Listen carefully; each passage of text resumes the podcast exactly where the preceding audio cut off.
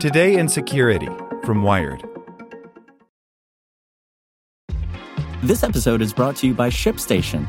You know, some things take a lot of work, like sending little robots to far off distant planets. And just as that's challenging, so too is running a successful e commerce business, especially when there's so much to do. So I want to introduce you all to ShipStation.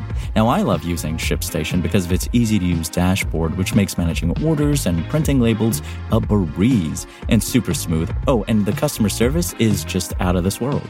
It's exactly what you need to help grow your business. Sign up for your free 60-day trial at shipstation.com slash technews. That's shipstation.com slash technews.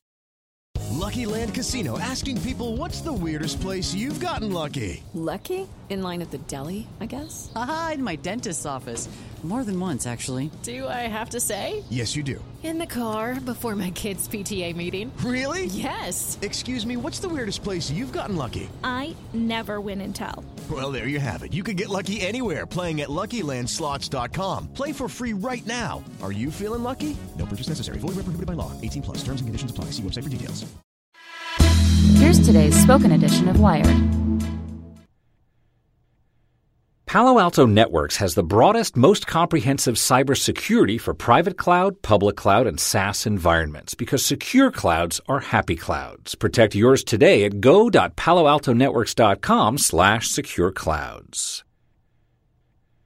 The Eternal Search for a Gun That Doesn't Kill by Robin Washington. This article was published in partnership with the Marshall Project, a nonprofit news organization that covers the U.S. criminal justice system. In the new cop drama APB, an Elon Musk type billionaire engineer buys a beleaguered Chicago police precinct to avenge his buddy's murder.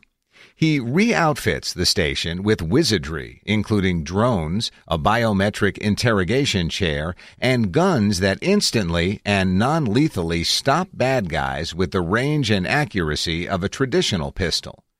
We'll leave it to the lawyers to argue whether or not a civilian could buy a precinct.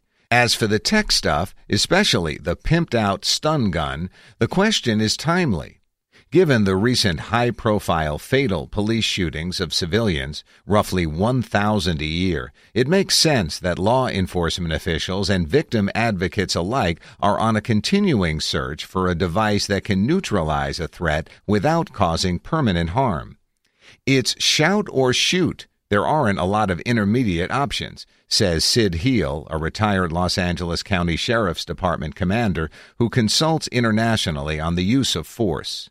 And since most police department protocols allow officers to respond to threats by using a higher level of force than they're confronting, an officer who faces off against a foe carrying a deadly weapon, which could be a hammer or a baseball bat, is almost certainly going to respond with the service revolver. For 800 years, the only effective way to stop an adversary has been gun set to kill. But the quest for a non lethal alternative has never been more urgent. What then about the taser? Isn't that the solution? A weapon that can shock a subject into submission, leaving no lasting harm? That's the idea in theory, and since first introduced by Taser International in 1993, the device has become a mainstay in almost every police department.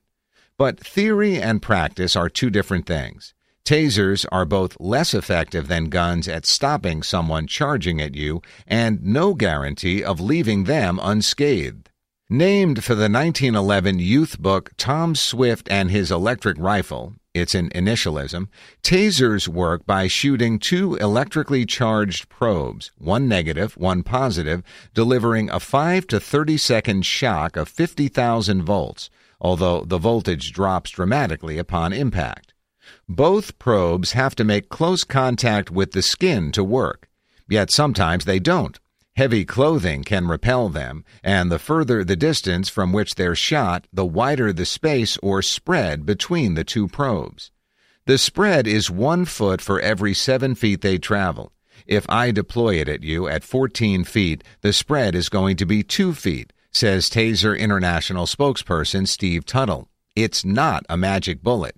But he adds confidently, it stops a threat, and far more effectively than other less lethal options such as batons, pepper spray, or disorienting flashing devices. Taser International virtually owns the market, though a handful of competitors have introduced similar stun devices. The company won a patent infringement lawsuit against one of them, Karbon Arms, in 2014. Karbon Arms website has since shut down, and its Facebook page says closed for business. While tasers are clearly less lethal than conventional guns, arguments continue over whether or not they can shock a person to death. A Washington Post investigation of police killings in 2015 found approximately one death a week related to police use of tasers, but no one could definitively attribute those deaths to electric shock. Some subjects may have fallen and hit their heads after being shocked. As for range, in 2009, Taser introduced the X-Rep extended range shotgun, which could reach up to 100 feet.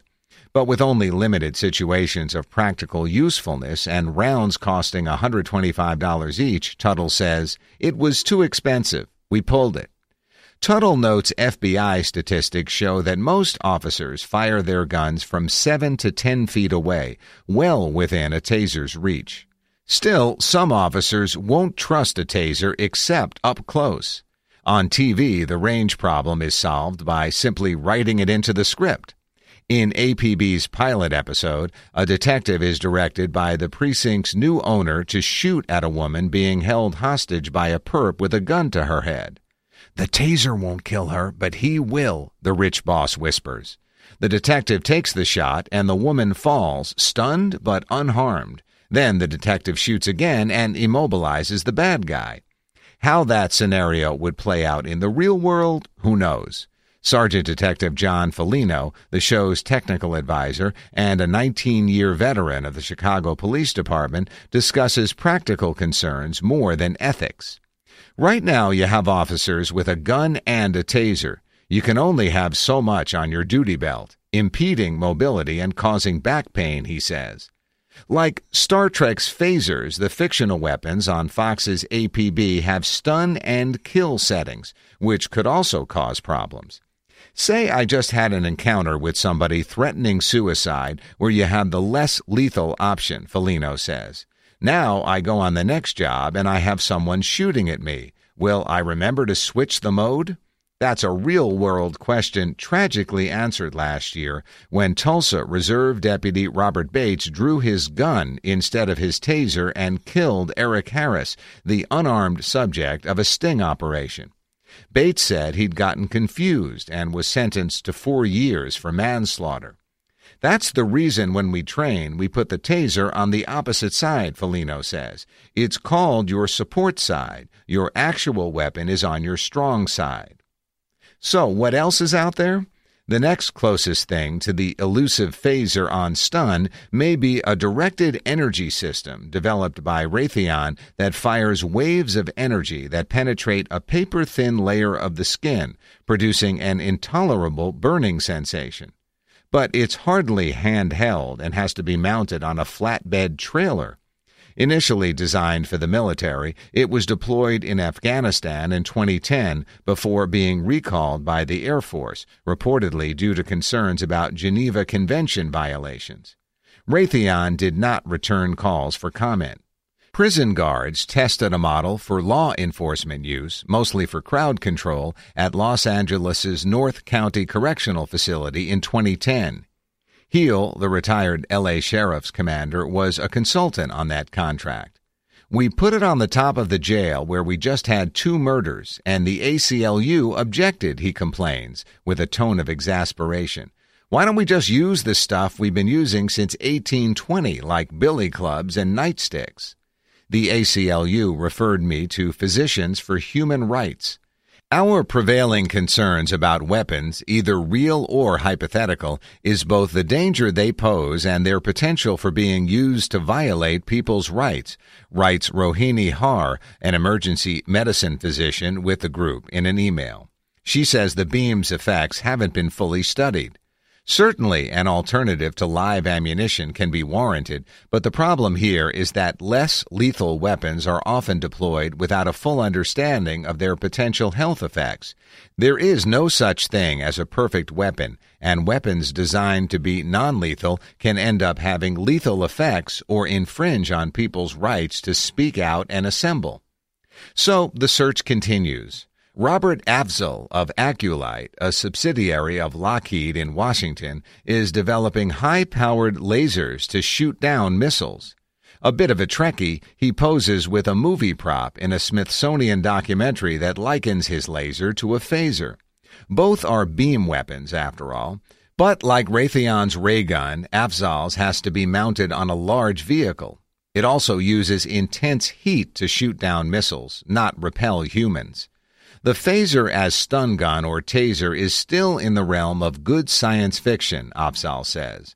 We would need significant advances in technology, including batteries, to create a useful handheld laser gun. Size, then, still matters.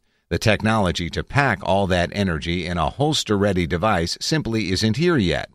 Also, the various shocking and heat weapons currently available or in development follow a basic paradigm those that send impulses instantaneously via a beam burn their subjects rather than shock them. Those that shock, like the tethered taser probes, don't use beams. APB's only doing so so in the ratings, so it's unlikely to spark the imagination of weapons developers. But the best device may have been conceived more than 300 years ago.